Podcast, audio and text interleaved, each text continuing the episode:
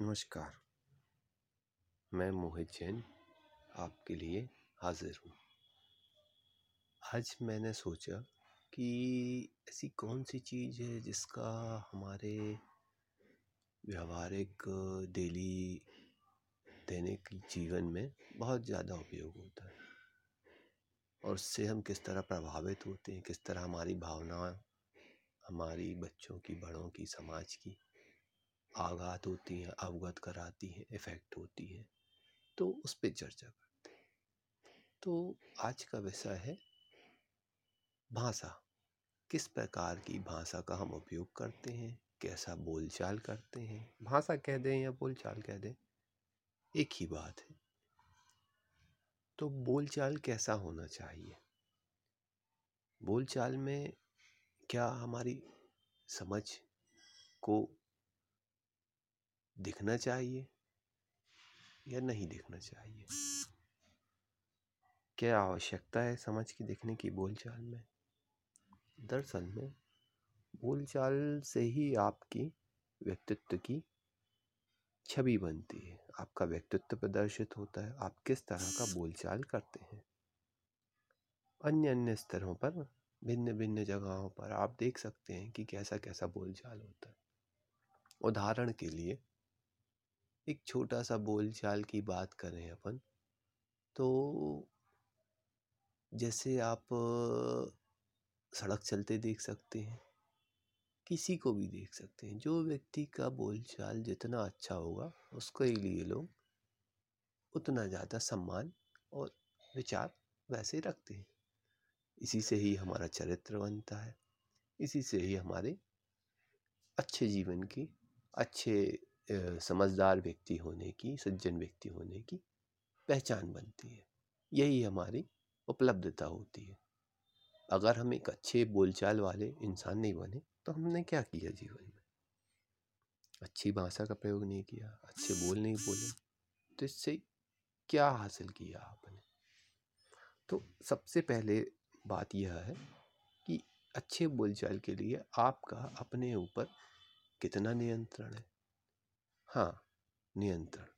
नियंत्रण इसलिए आपने सुना होगा कि ज़्यादातर आप लोगों का बोलचाल या अनुभव किया होगा, ज़्यादातर हम अपना या किसी और का बोलचाल या अपने नियर, अपने आस पड़ोस के लोगों का आस पास के रिश्तेदारों का भाइयों बहनों का, परिवार का, किसी का भी हम बोलचाल ख़राब होते किस स्थिति में देखते हैं? दरअसल उसकी वजह होती है गुस्सा। गुस्सा या हमारा उनसे समझौता नहीं कर पाना, उसको एक्सेप्ट नहीं कर पाना। तभी हम अपना बोलचाल बिगाड़ते हैं या दूसरों के भाषा के रूप में बिगड़ते हुए देखते हैं।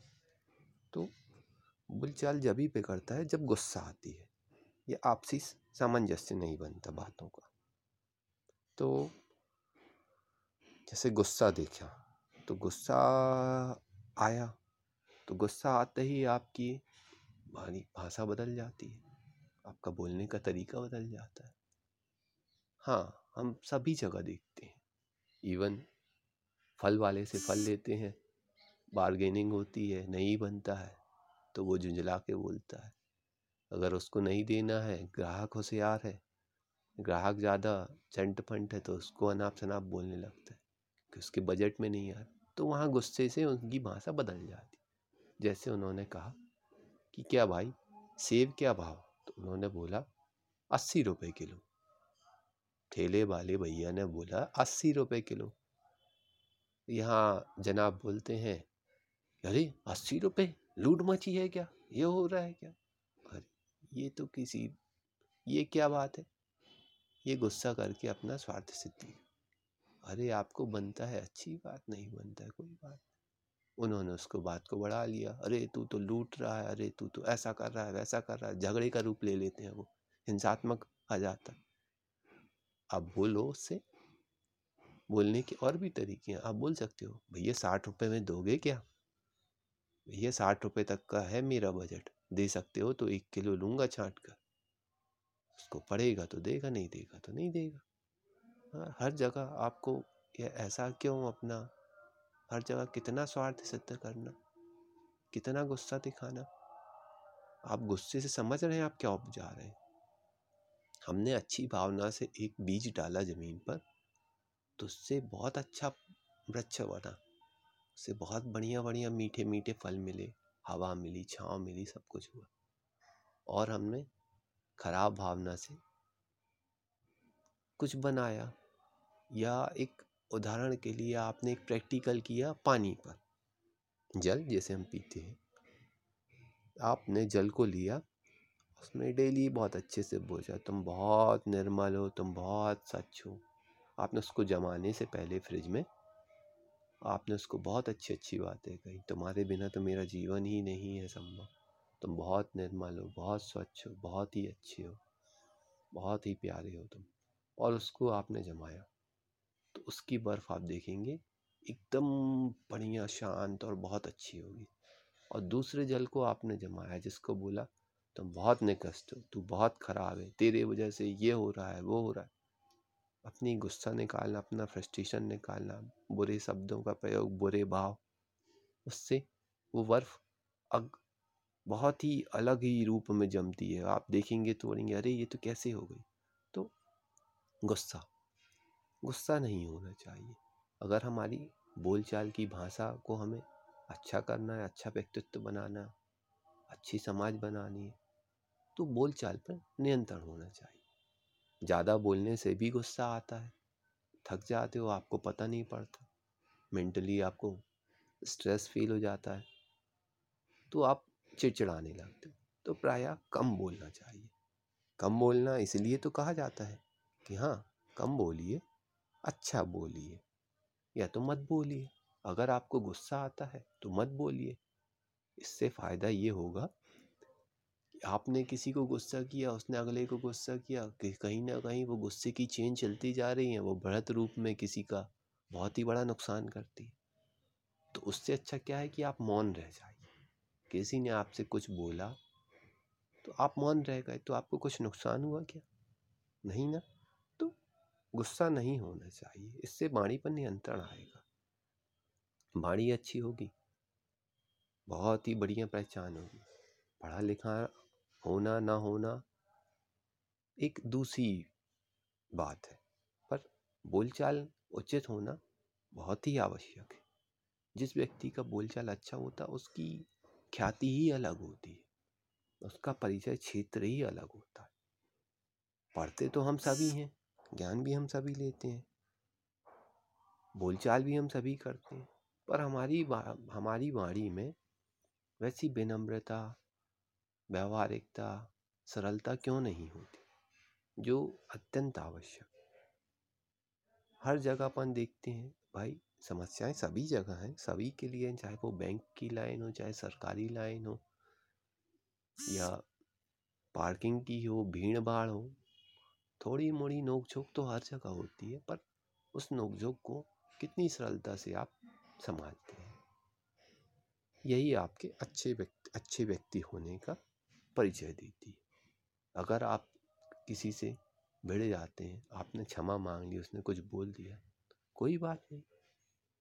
या मेरे से कोई भिड़ गया तो मैंने कुछ नहीं बोला, उनने बोल दिया, कोई बात नहीं।